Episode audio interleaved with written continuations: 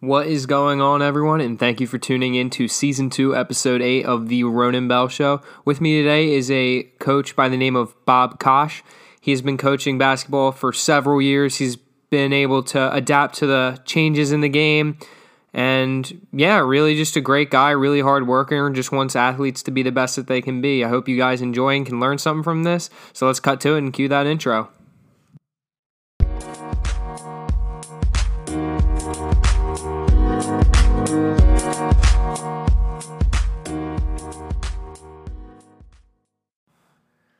Coach Koch, how are you doing today, sir? I am awesome.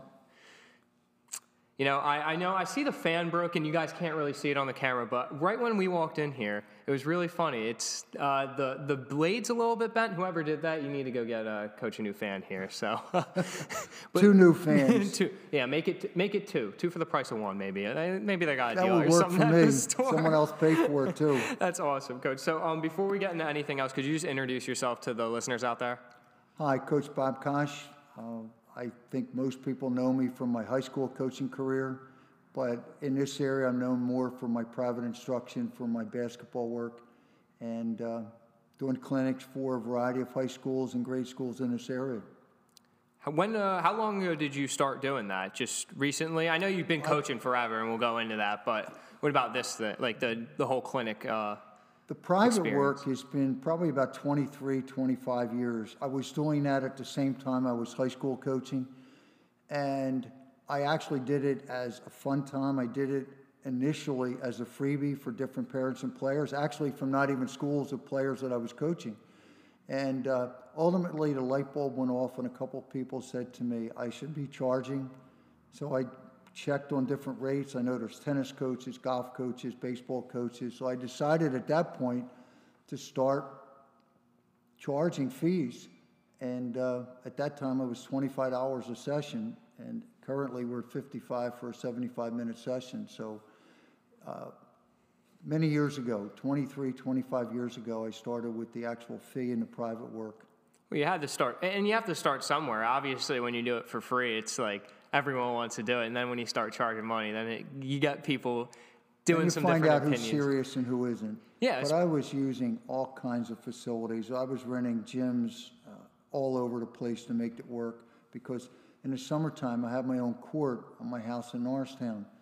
However, uh, in the wintertime and inclement weather, you need to rent another facility. So that was my game plan. I moved from place to place to place, always renting, uh, always carrying equipment in. It was not an ideal situation. Well, you have to kind of make the best of what you're given at- at first too. But once you get to start making some actual money from it, then you get to start like building off of it. Like if you guys can tell, I have three cameras now on this podcast. It took work to get those cameras, and I still don't make money from this. But when you want to do something, you got to invest. And it's not like you're throwing your money. It's not like you're spending the money. It's more investing your money more than anything else. Um, Coach, when did you start like playing basketball? Uh, my earliest recollection is I was playing basketball in Philadelphia because I grew up in Philly, in Northeast Philly, and I was playing at the boys' club. And unlike the way it is today, where parents drop off everybody at their game site or practice site, for me, I had to take the trolley in Philly, about a 45 minute ride, get on the trolley by myself, go to the boys' club, play basketball at the boys' club. When the game was over, take the trolley back, usually in solitude, I'm by myself.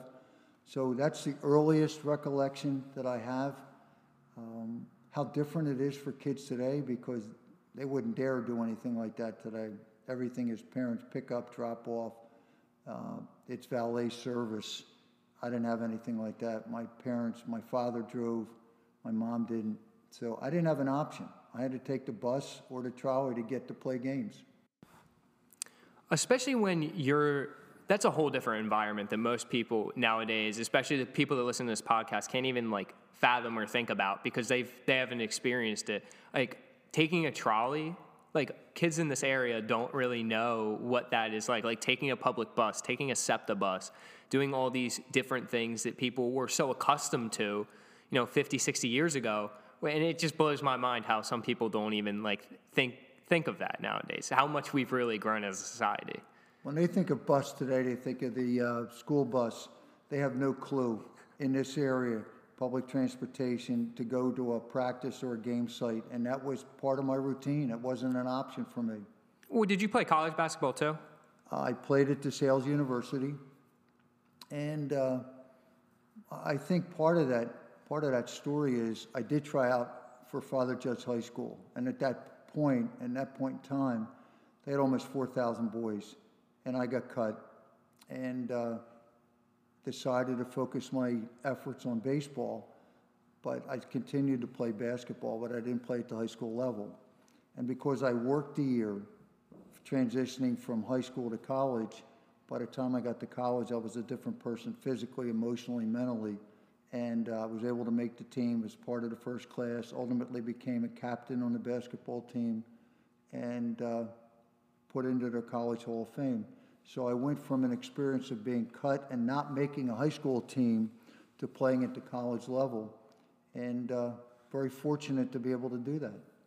And it's like amazing to me how most stories start like that. It's that battle first with adversity that you need to experience to be able to push yourself to do that next thing especially like when you were saying like i got cut from basketball i started working on baseball and then i became this whole different person like that to me is amazing when adversity hits you don't sit down you got to keep going keep on keeping on everyone that's what i tell my, my viewers and my listeners but it's true like you have firsthand experience of it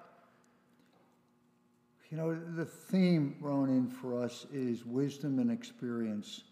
And, and I've thought about that. I've been so fortunate in so many different ways the number of years coaching, the diversity of experiences at the high school level, the college level, the ups and downs physically. Um, the decision not to play high school basketball allowed me to play high school baseball at one of the elite programs in the city at Father Judge. My senior year, we won a city title, and I had the opportunity to play at Shibe Park at that time.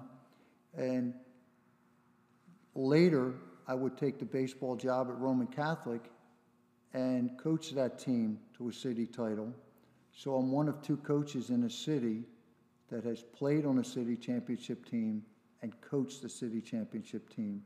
If I hadn't been cut from basketball, I probably wouldn't have played baseball. I wouldn't have experienced the success of playing for one and coaching for one. So I've often lived my philosophy of you make the negative a positive. We have adversity.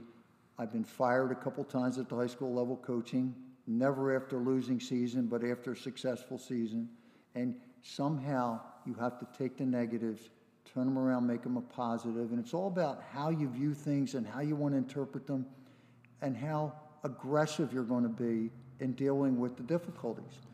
People don't take that first step, and that's what's that's the scariest part. When you get hit down, you need to be able to take that first step on the way up because you can't sit down there forever. People get caught in these trenches and then you stop doing things and they don't try and make an effort towards that next thing. Maybe it wasn't built for you. Maybe that school, you know, maybe it was just your time, even if you were winning a lot of games.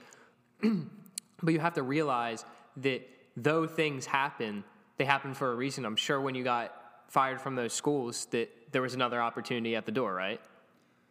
I, I don't think sometimes self doubt surfaces, but you can't sustain that you have to realize who you are, what you are, and what you want to become.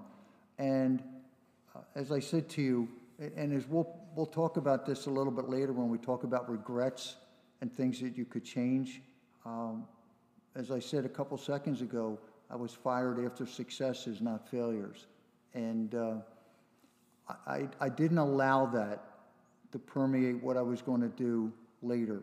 I was looking already for something else, making adjustments how, what can I do to continue coaching and where and how and what's the next option? And, and that's like a big thing. I think pretty much all of my last like two or three guests have been saying that adaptation is just necessary. It's part of life, and that you need to be able to have that capability to continue to move in this ever-changing world. Especially with COVID hit, everyone's world got changed. It wasn't just you. It wasn't just the other person sitting next to you. No, this was everyone in the United States and all across the world That's what you got to do. You got to adapt to your situation. But let's transition into your coaching career. How many championships do you, have you won? I can't tell you the exact number, but I'll tell you what. On my legacy banner that we have posted on the board, I can tell you this. I coached at five different high schools Archbishop Kennedy, Roman Catholic, Plymouth Place Marsh, Kennedy Kenrick, and Norristown. All five of them have the word championship after it either a state championship, district championship, or district championships, plural, or city championship. Every one of those five schools at one point in time achieved the pinnacle of success in their league, in the state, or in the district. Was it more of a pride thing for you to be able to say that? Like, what drove you to be able to, you know, make you make sure that you could say like, I want championship in those banners? Was not pride. I, have asked a couple players this question just in the last week in our private sessions. What motivates you more, success or failure? And uh, I think most of them indicated that success. And, and I say, quite frankly, for me, it was the opposite. My first year coaching was in 1969, right out of college. And I played college ball for four years, and I felt I had answers. This is going to be easy. We won our first two games. I'm really feeling cocky at this point. I figure this is easy. We lost our next 19 in a row. We finished the season 19 in a row. Losses. The next year, we won three and lost 15. So my first two years of coaching is five wins and 34 losses. I thought you would see our story in Sports Illustrated in reverse, how they used to do that sequence in the beginning and they'd show, show success stories, they would show me as unsuccessful story. And then everything turned around. The failure motivated me. That's when I started traveling around the country. I went to Indiana, I went to North Carolina, I went to Syracuse. I went all over the country and worked for the best coaches in the country. The, the, third year we won 12, the fourth year we won 19, the next year we're 25 and 0, the next year we're 26 and 0. Everything changed after the first two years. Failure for me was the motivator. The trick after that is taking that success that you've had and trying to duplicate it or sustain it. But fortunately, being fired from one program allowed me to take over another program and then challenge yourself differently and see if you can either take it over and create it or sustain it well, it's like a whole new it's a whole new chapter in your coaching story which is like part of the amazing part that you need to be able to keep flipping the pages. And that's what kind of like going to a new team. I'm sure that those co- the organizations appreciated the heck out of you because you were able to bring success to that school and that program. But when you when the time comes the time comes to flip the page go to a new school and start that new chapter. And that's what part of life's about. You got to the moving part is something that's hard to understand. And what you were saying earlier, where you were, you said, when I realized that I was losing those first two seasons, you took it into your hands to be able to say, well, you didn't blame anyone else, you blamed yourself. And you were able to go to these other places, learn a little bit more, and be able to make a better judgment call and make a, a better coach out of yourself, which is the first thing that you need to invest into yourself to become more successful at your craft. My first, second, and third year, I invited people to come in and work with me and teach me. My first guest was Speedy Morris, the Speedy Morris from Roman Catholic. And wow. he would come several times a week from Roman Catholic basketball and work with me and the players. Cathy Rush, the Cathy Rush of Cathy Rush Hall of Fame, would come up and do the same for me. So I had two of the heavyweights come in to work with me. In addition to helping me during the practice time, that's when I started traveling across the country and learning more about how to coach basketball. It, in doing that, like these these people come in are like high figures. Like they they know what they're doing. Like they're high up. They've done this before for many years. When you first get in that, was that like intimidating to you when you saw those big names pop in? I would say no. And the reason I would say no is I think, quite frankly, I, don't see this enough with coaches today. I don't see the humility or the desire to learn from other people. Those people were at the top of their game, had achieved quite a lot at that point in time, and I knew that they were going to help me. And I was okay with that. I was willing to say, I need to help, direct me, teach me. I wasn't intimidated. I was awed by their presence at times, by what they knew, but it also made me realize, Ronan, how much I don't know. And that's, that's great. That, that part can be intimidating, but working with the coaches and how they treated me, Cathy Rush and Speedy, were awesome. And I need to just do a sidebar for a second on this. The Inquirer did a feature story on Speedy Morris last week, full page, front page sports, and second page. And I just finished writing uh, a letter to the author of that article. And, and they focused on several things about Speedy, but they didn't focus on things that obviously they don't know or are just not aware of, like him coming to my school, Archbishop Kennedy, when he was coaching at Roman Catholic and making the trek from Roxborough in the city and Roxborough up to me to help me out. That when I took over the baseball job at Roman Catholic, Speedy was still practicing in his third floor gym.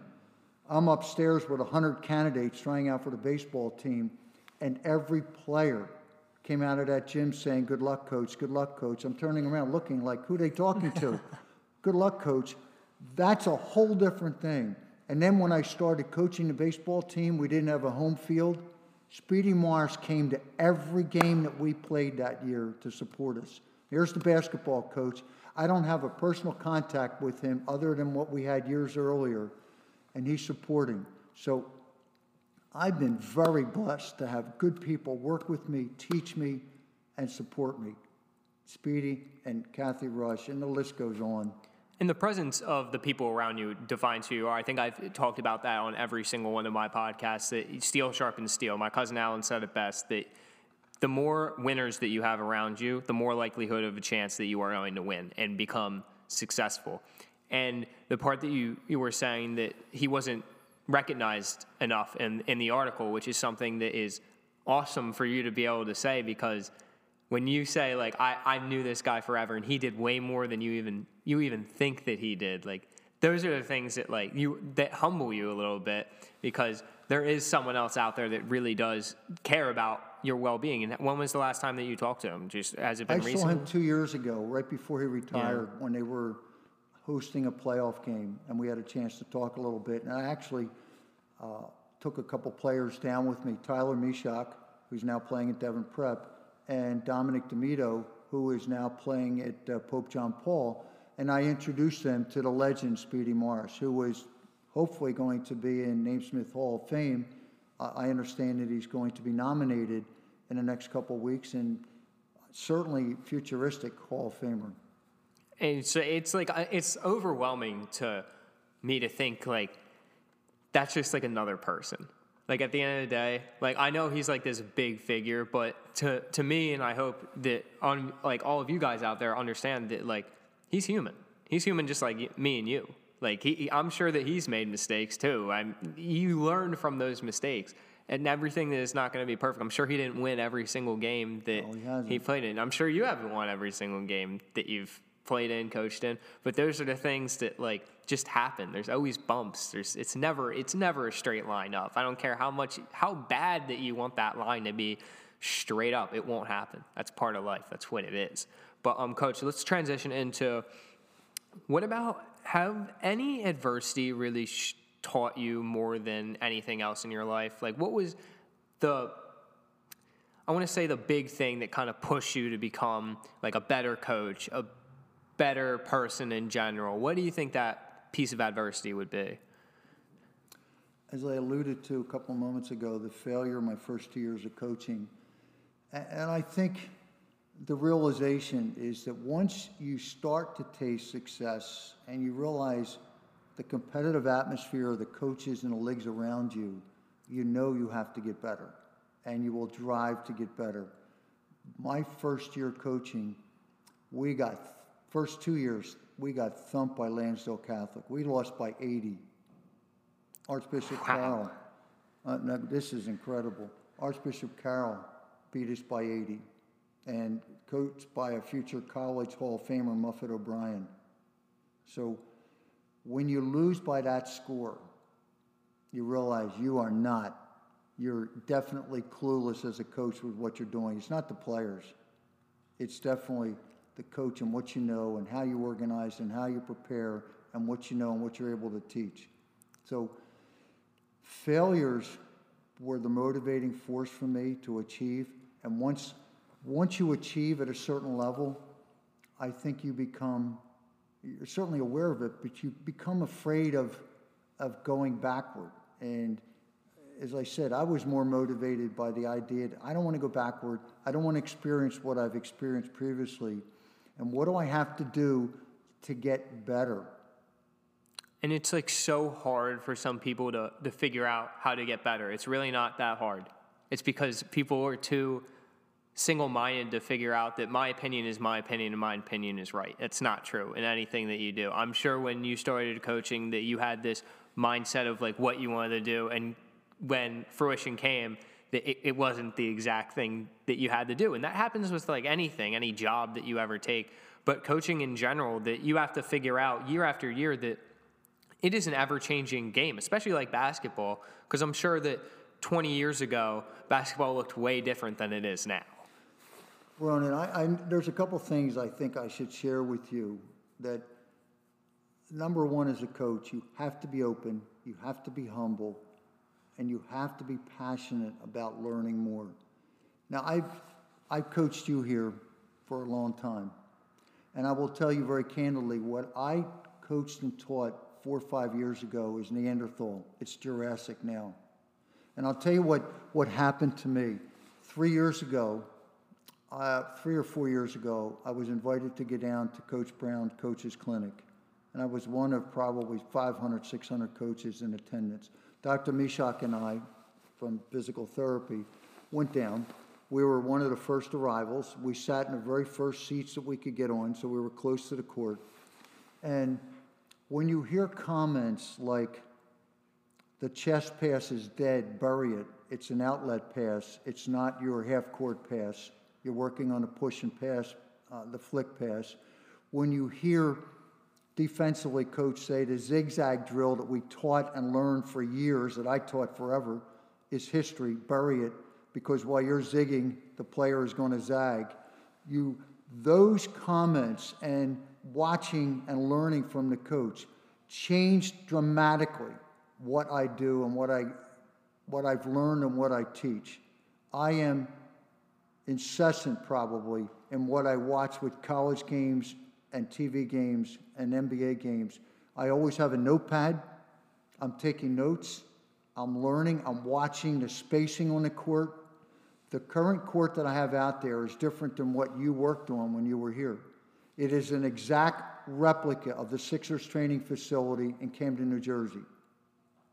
The honey box, the room box, the four point line, the defensive line, the spacing markers. I've changed what I've taught. We now work on Rubio, Eurostep, Harden, low and high, Curry moves, um, Chris Paul. We work on, we never taught that with you guys. It was, it was pretty static. You go straight line to the basket, put on your moves at the outside. Now we teach players a variety of moves, how to get to the basket. Once you get to the basket, what are your moves? What can you do? Reverse layup, cup and scoop, hop and reverse. We've added so much. And, and I thank Coach Brown for that because what became traditional also became stale. And because the game has changed on both sides of the ball, how you play offense and how you play defense, I have changed with that. And I understand that the game is going to continue to evolve.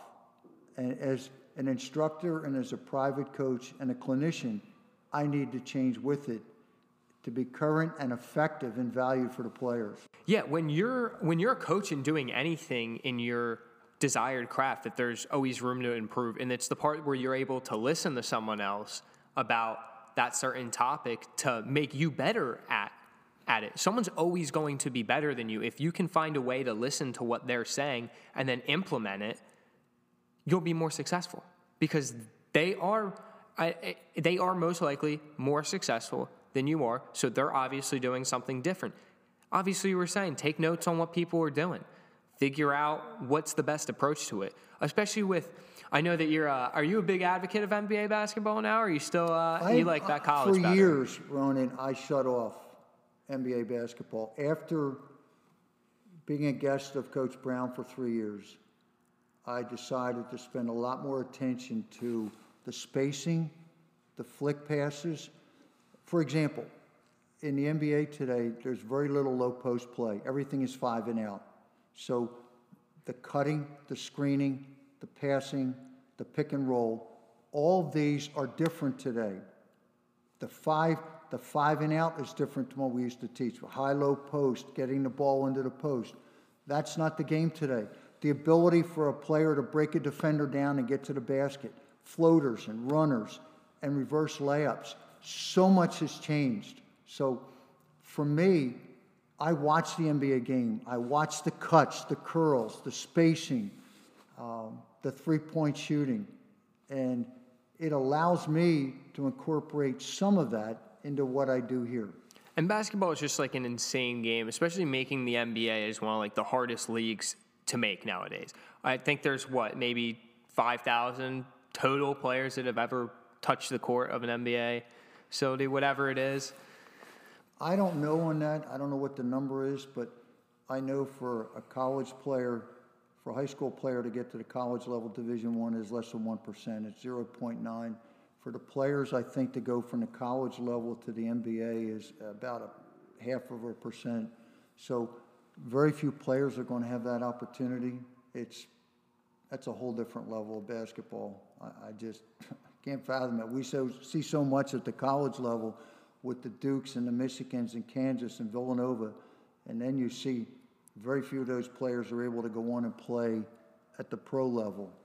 and especially these kids like uh, when the the crazy thing about like college sports and then NBA or like professional leagues is that you have to remember that those kids were that are going into college, even at Division three, Division two level, those were still the best kids from their high school, and then those people in the NBA that play professionally, those are the best kids from that college level that are successful or overseas or whatever it may be. But you need to be able to adapt to that certain stigma. That you need to be realistic with what your goal is. Obviously, if you have a dream to play in the NBA, I'm not saying don't let that dream die, but I'm saying if you are in high school right now and you are 5'9, like me, um, I obviously realized that there was no chance that my NBA dream was going to come true unless I was extremely fast and can jump out the room and maybe shoot 50 foot threes so no one could block me. But looking in the mirror and being honest with yourself, I talked about it on one of my other podcasts that you need to be honest with yourself to be able to achieve the things that you want to achieve. Ronan, the, the problem with that thought is that very few people match perception and reality. And the job of a coach is to make sure that you can identify the reality and teach you that because I found over the years that parents inflate the ability of the player. Players definitely inflate what they think their capabilities are. And it takes a coach to identify what the reality is, to give them a reality check. So that's part of my role on a private level, but at the high school level, at the AU level, travel level, it's the responsibility of all the coaches to define what their profile is, what their limits are, and what their assets are. the whole the whole thing that you were saying was was awesome because I think that more coaches nowadays are having a bigger influence on players. It used to be like the parents, or it used to be, you know, your buddies saying like, "Oh, dude, you can totally make it to the league. Like, you just got to keep working. You got to keep working." Sometimes you can work as hard as you want. You could do the best that you can, and your still best isn't good enough. But that's okay That's okay. You're not going to be like that other person. Don't be a carbon copy of someone else. Be your own be your own self. You don't need to try and work to be LeBron James. Be the best Timmy that you could be. Be the best John that you could be. If that, if you can look yourself in the mirror and say that this is all I got, then you're doing it right. And that's okay. One of the things that, that I've learned, and, and I, I was thinking about as I addressed your questions and thinking about how I'd answer certain questions, I think early on in my career, I was more in the Coach Knight mm-hmm. model. Um, and I don't say that in a negative way because I spent four summers working for Coach Knight at Indiana, and he was a major influence on my respect of the game, punctuality, time management. In my latter part of my coaching career, I think I became more like uh, a Jay Wright or a Mike Krzyzewski, two people I've also worked with and worked for, and less difficult to work with as a coach. Um, the motto for St. Francis de Sales and de Sales University is gentle but firm. In my early years, I was hardly gentle. And I know that. I think, and I say it as a joke, but I also believe it. If murder were legal, I'd have been shot a few times in my early years because I pushed people to the limit and it wasn't a please and thank you. In my latter coaching career at Kenrick and um, certainly at Norristown, I adjusted, I modified. And I'm a firm believer as a coach, you're going to draw from a variety of resources. And you have to shape your personality and philosophy based on the input that you get. And the more input you get, the more you're going to diversify your personality and your approach and your philosophy. I'm fortunate. I've worked for 16 Naismith Hall of Fame coaches in my career. On the women's side, on 16. You don't know anybody out there that's worked with or for that many coaches. Muffet O'Brien from Notre Dame, Dawn Staley from South Carolina, worked for me when I directed Blue Star. Played actually one of my Division One players played against her when she was at Dobbins Tech. My player was at Kenrick. Karen Zajac had to guard Dawn Staley in high school. And I think at a, the Dean Smiths, the Bobby Knights, the Jim Boeheims, um, Lute Olson, the number of people that I've worked for in my career have allowed me to shape a philosophy that is a combination of so many different people. And it's so hard being a coach too because you have to like everyone is different. Every single one of your athletes is way different than the next. And being able to cope with that for you as a coach that if I scream at this kid, he might get it and he might work harder. But this other kid when I scream at him, he he just he does worse. And that's the hard part about being a coach, being able to make sure that you know what each of your players need. And obviously, you were saying that the whole Bob Knight approach was let me yell, you guys got to get on your stuff, and you'll be able to do it. But nowadays, it's it's like not like that. It's totally changed. Ronnie, this is, this is, because I want to address it as we go through this, uh, mistakes. And uh, I, there's two ways, and, and this was part of a study that was done comparing Coach Knight and comparing Coach Krzyzewski. Both have won national titles. Both have been, they're in the Hall of Fame. And uh, like I said, I've, I've, I've gone from more the, the straight line, and I never threw chairs.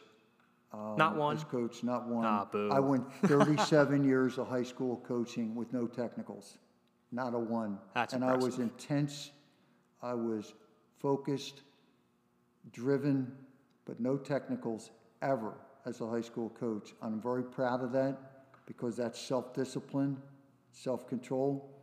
And one of my regrets is that certainly I was very vocal with players, very demanding. And I often wondered how players that I've seen since then how would handle it, and they don't remember much of that. What they do remember is the individual accolades, the team success.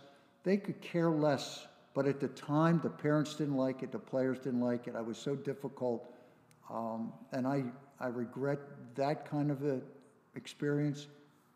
But the players, that hasn't scarred them. I had part of my Kennedy team, actually, all the Kennedy team was here a year ago. And uh, I was pretty tough my first couple years of coaching.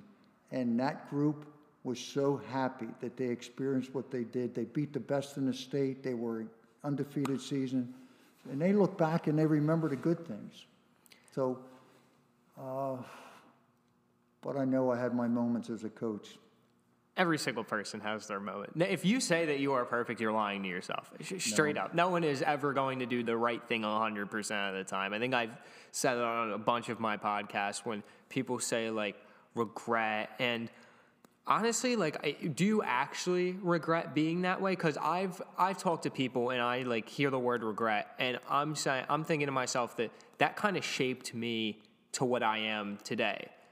But if you had a regret, you'd want to change it. Would you want to change that really, or just kind of you look back on it and say like, man, I learned from that? I think I'd, I could have been more humanistic or more personable. Um, I, think sometimes when you're so focused on the game and success and failure, as I said to you, I, I think there are three or four things that I regret, or if I could, one of your thoughts was, could you go back and, a, in, a time capsule and change? When I was fired from the Kennedy season, we had just um, lost in the quarterfinals or semis of the state, and I was fired. That game was over the weekend. I was fired that Monday from a team that was the best in the state. We beat every quad A team we played, from PW to Upper Dublin. We beat them all. We beat the eventual quad A state champion at their place. We were good. We lost the game. I did not go in the locker room after the game. Um, I was more concerned about the loss. I was more concerned about myself. And uh, that Monday, I was called into the office and my position was terminated. And I realized I should have been. I should have been in the, in the locker room with the players. They were tearful. They were upset. The bus broke down prior to the game. We didn't get warmed up. I didn't do as I normally do, and, and I was upset, and that translated to the players. And uh, that's a regret. And ironically, uh, I've met with all those players here, and uh, that's not an issue with them. Everything that they talk about is the experience is fun and, and getting to that point. But it's a regret for me.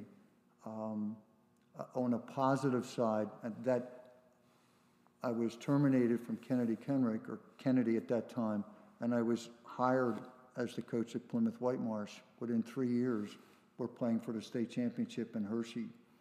And a second regret for me is that I had the entire team back from the previous year. We were good. I knew we were going to be good. I had four Division Ones on the team, a high school American. I knew we were good. And over that summer, I said to the team, we will be in a state championship. We lost the game by three. And one of the captains said to me, Coach, you said we would get here. You never said we would win it. And that essentially blew my mind. I, I didn't know how to handle that. And I knew afterwards what I should have said to those kids. We will win a state championship next year because all of you are back and we're good enough. I should have taken a positive approach and I didn't, I wasn't firm enough. They thought getting there was good enough. And I should have put more on their pedestal because they were a veteran team. So there's two one that's a positive and one that's a negative. Um, I put down a third for me going if i could go back in a time capsule ronan uh, my first year of coaching i was so bad um, i made the mistake of getting on the court with the kids. You never as a coach fill in for players. If you're short you do something else. I would get on the court and play with the kids. And obviously you can't coach when you're on the court. You don't see things. You don't do things. It becomes about you and not the players. And if i could go back in a time capsule I would take what I now know, and those girls who lost 19 in a row might have won 19 in a row. That's how much difference I think I could have made. I had athletes. I would have done a whole different job with coaching. Instead of being me, I would have focused on the players and what I know, but I was so bad, and I realized that.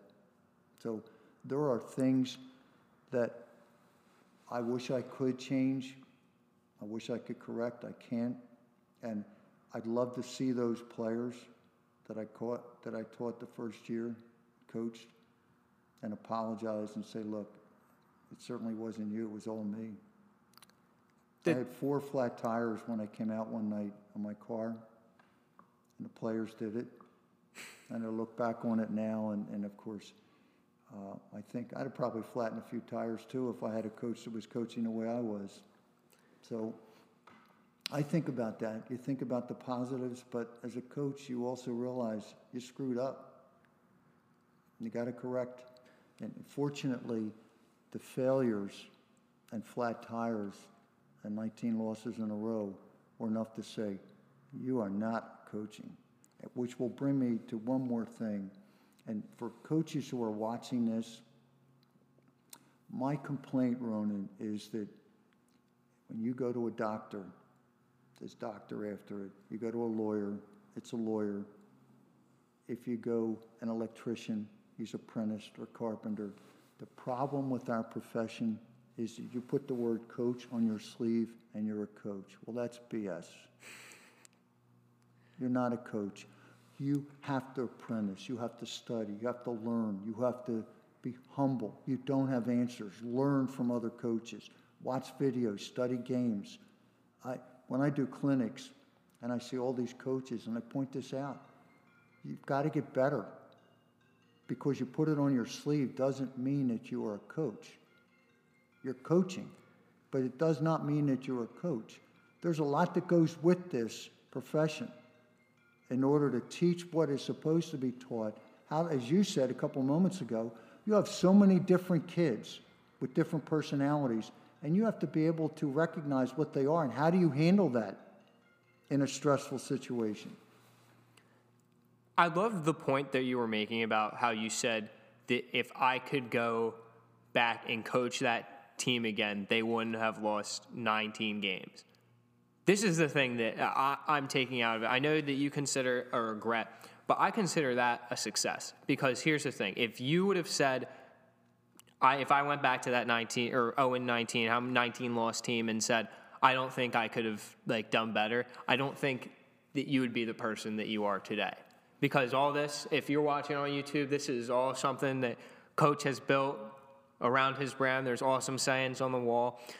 And if you were unable to be able to look back at yourself and say that, you know, I was able to succeed or I wasn't able to succeed because of that, I haven't grown at all, you'd be stagnant. You wouldn't do all of this today, probably. It's in, it's insane that that kind of the, the fact that you're still thinking about that means that it drives you.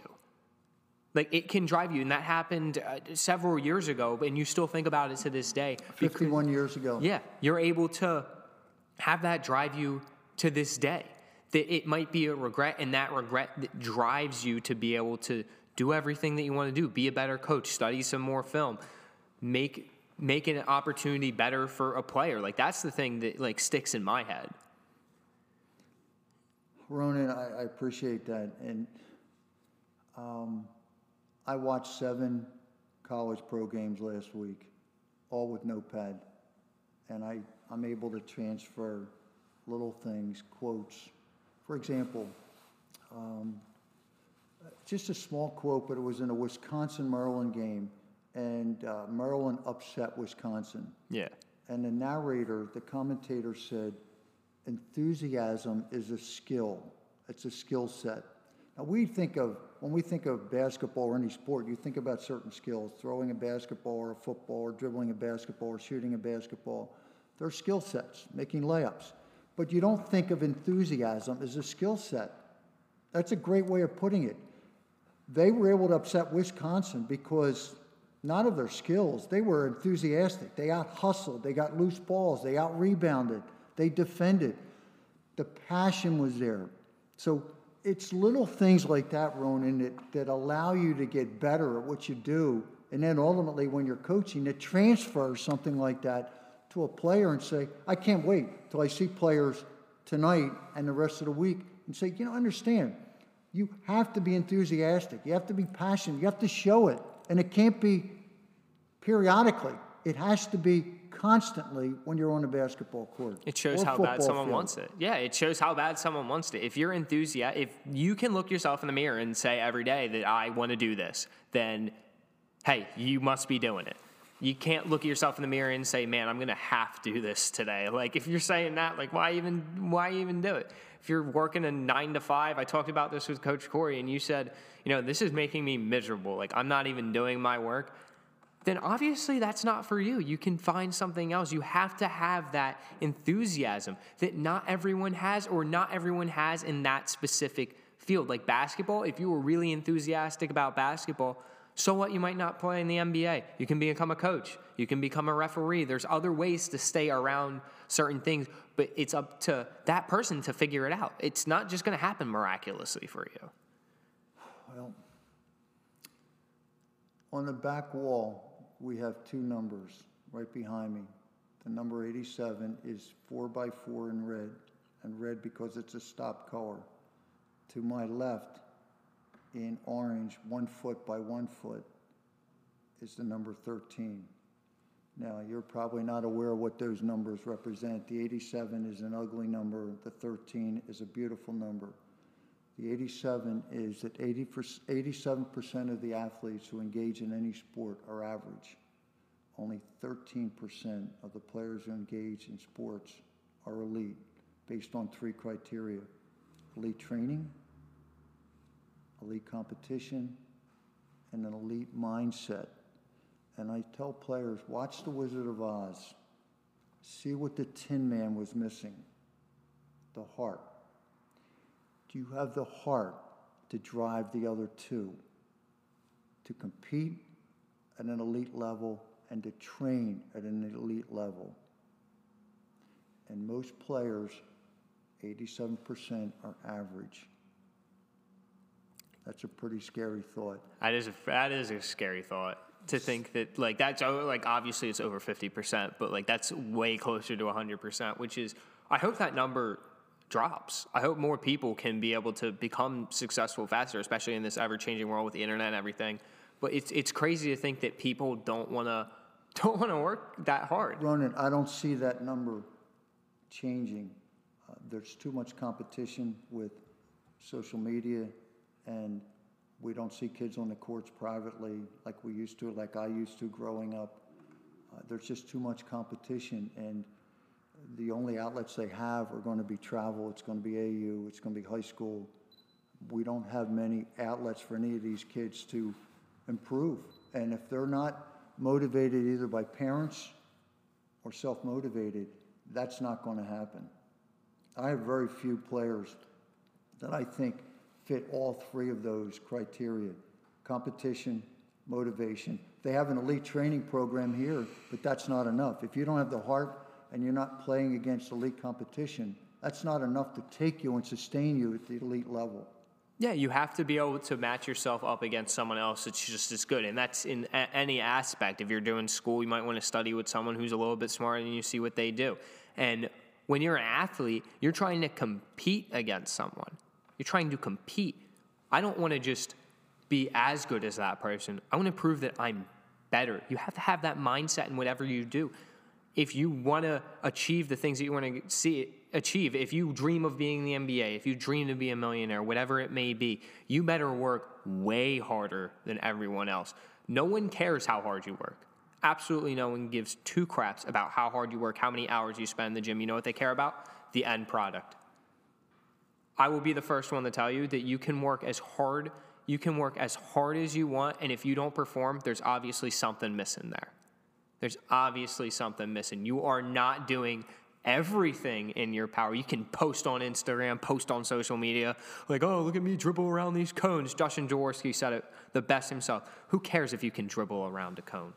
No one cares. No one cares. You know what they want to see? You make a three pointer, you be able to dunk, you be able to win games. Stop posting all that crap. Move in silence. Move in silence. Prove to yourself that you can work hard before you can prove to everyone else that you can work hard. Well, where does that come from?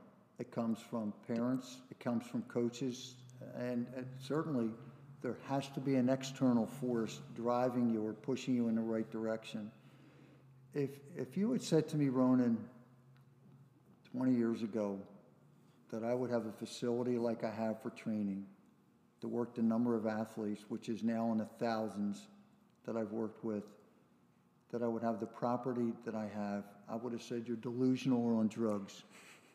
Because I grew up in Northeast Philly in a row home, no grass, all concrete, blacktop, poor, very poor. I used to duct tape my sneaks when they get holes in them. We were poor. To realize I have what I have now, and it's been through teaching, through coaching, hard work, learning the game, and being driven. This was not what I wanted, it's what I achieved, but it was only achieved because I wanted to continue coaching, and how else could I do it besides set up my own facility and magnet the people to come here? But it wasn't on my radar screen. This wasn't where I was going to be. This is what happened, and you've seen it. We now have a sand pit for training. We have the dribbling station. We have the passing station. I've run out of space to do what I uh, possibly could do. I have thought about doming the outdoor court, but you know what, candidly, where I am at this point in my life and to invest in that, I probably wouldn't be around to collect on the investment. So uh, this is where it is at this point, but I'm very happy with what I'm doing and how we're doing it. I have great people working with me. And one of your thoughts was a quote or two, right? Yeah. That would be very important. And actually, I, I thought of two. Oh, I love it. Two. One is from my son, and it's on that wall, and it's about the word legacy. You are part of my legacy, and so are thousands of other kids. And how you coach and what you're doing right now, and all the players that have gone through our program are part of my legacy that will live on long after me because they will coach and teach their kids, and their kids will teach and coach their kids.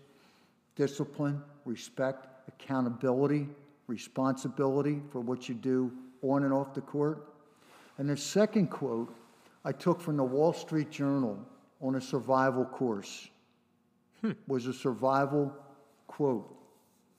Athletes don't rise to the occasion, they sink to the level of their training. I'll say it again. Because we used to say this as coaches and players athletes rise to their occasion. Well, that's another BSer. You're blowing smoke. Athletes don't rise to the occasion, they achieve to the level of their training or sink to it. Yeah. And that's a life skill. As hard as you train, you'll be successful academically, physically, emotionally, mentally, basketball.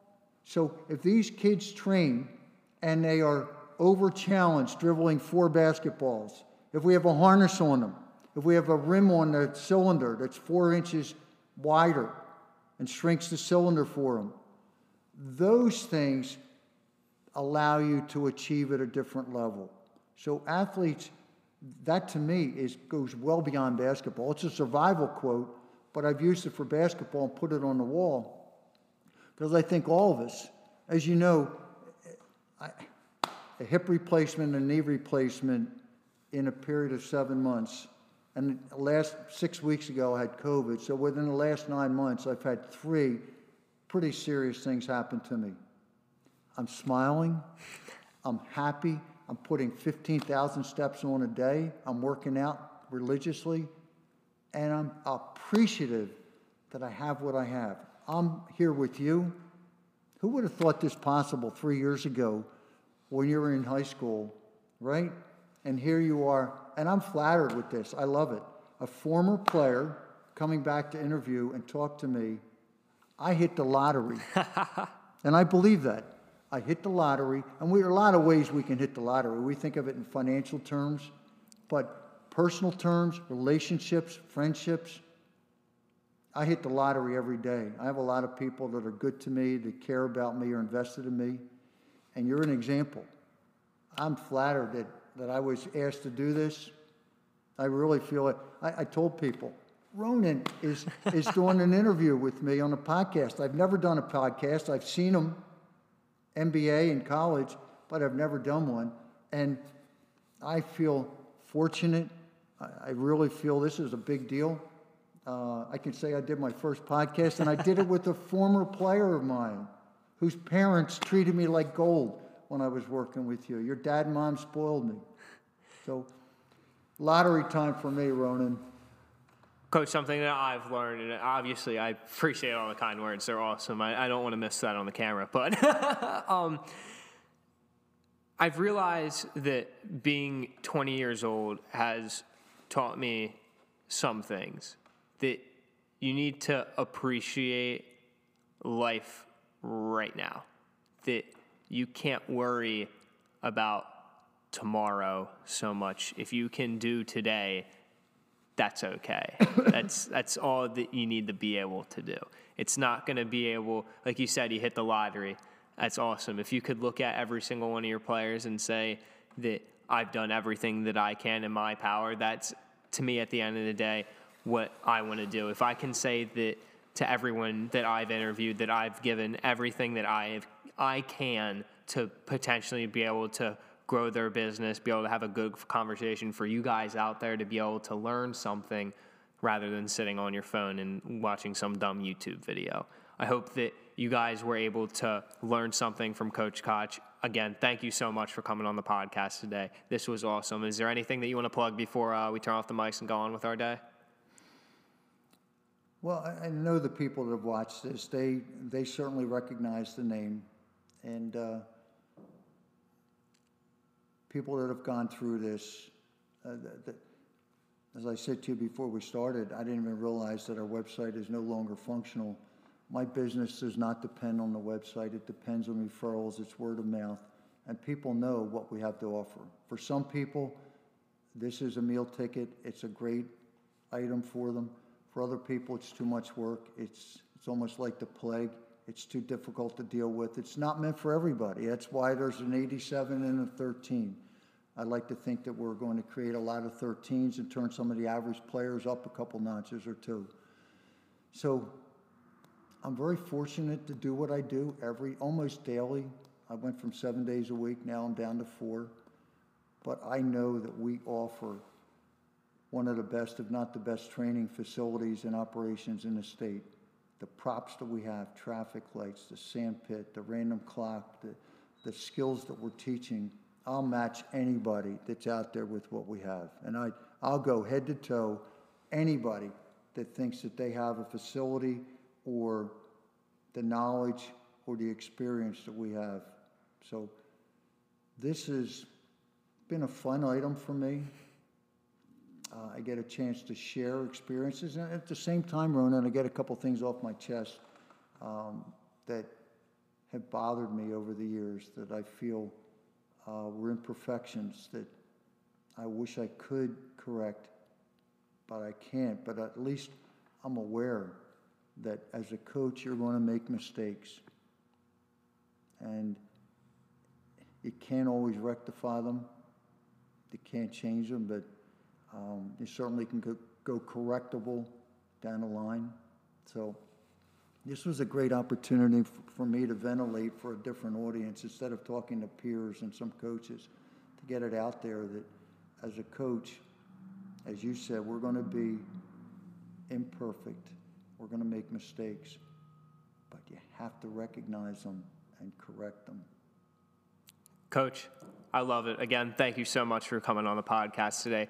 Guys, that is a, it for another episode of the Ronan Bell Show. If you guys want to hit that follow button, that would mean a lot to me. It would be really awesome if you guys can stay up to date whenever a new podcast comes out. By this time, I release three podcasts a week for quick shots, one interview style just like this, but two others that are 10 minutes, a little bit shorter, so you guys can really full, pay attention to the full thing. Also, I have merch available at theronanbellshow.com by this time, I have done a $100 cash giveaway if you guys were interested in that and missed out. But here's the thing I can be able to do more if you guys keep buying merch, if you were able to be so kind to donate to this podcast. I can, everything that I do, everything that I earn goes straight back to you guys to produce more content, to produce more merch, to produce more giveaways. I cannot do this without you guys. It would be awesome if you could. TheRonanBellShow.com, Anchor.com for the support uh, for the donation link. And other than that, guys, subscribe to my YouTube channel. I did that out of order again. But anyway, guys. I hope all of you are getting through whatever you're going through. Have a good rest of your day, and as always, y'all, just keep on keeping on.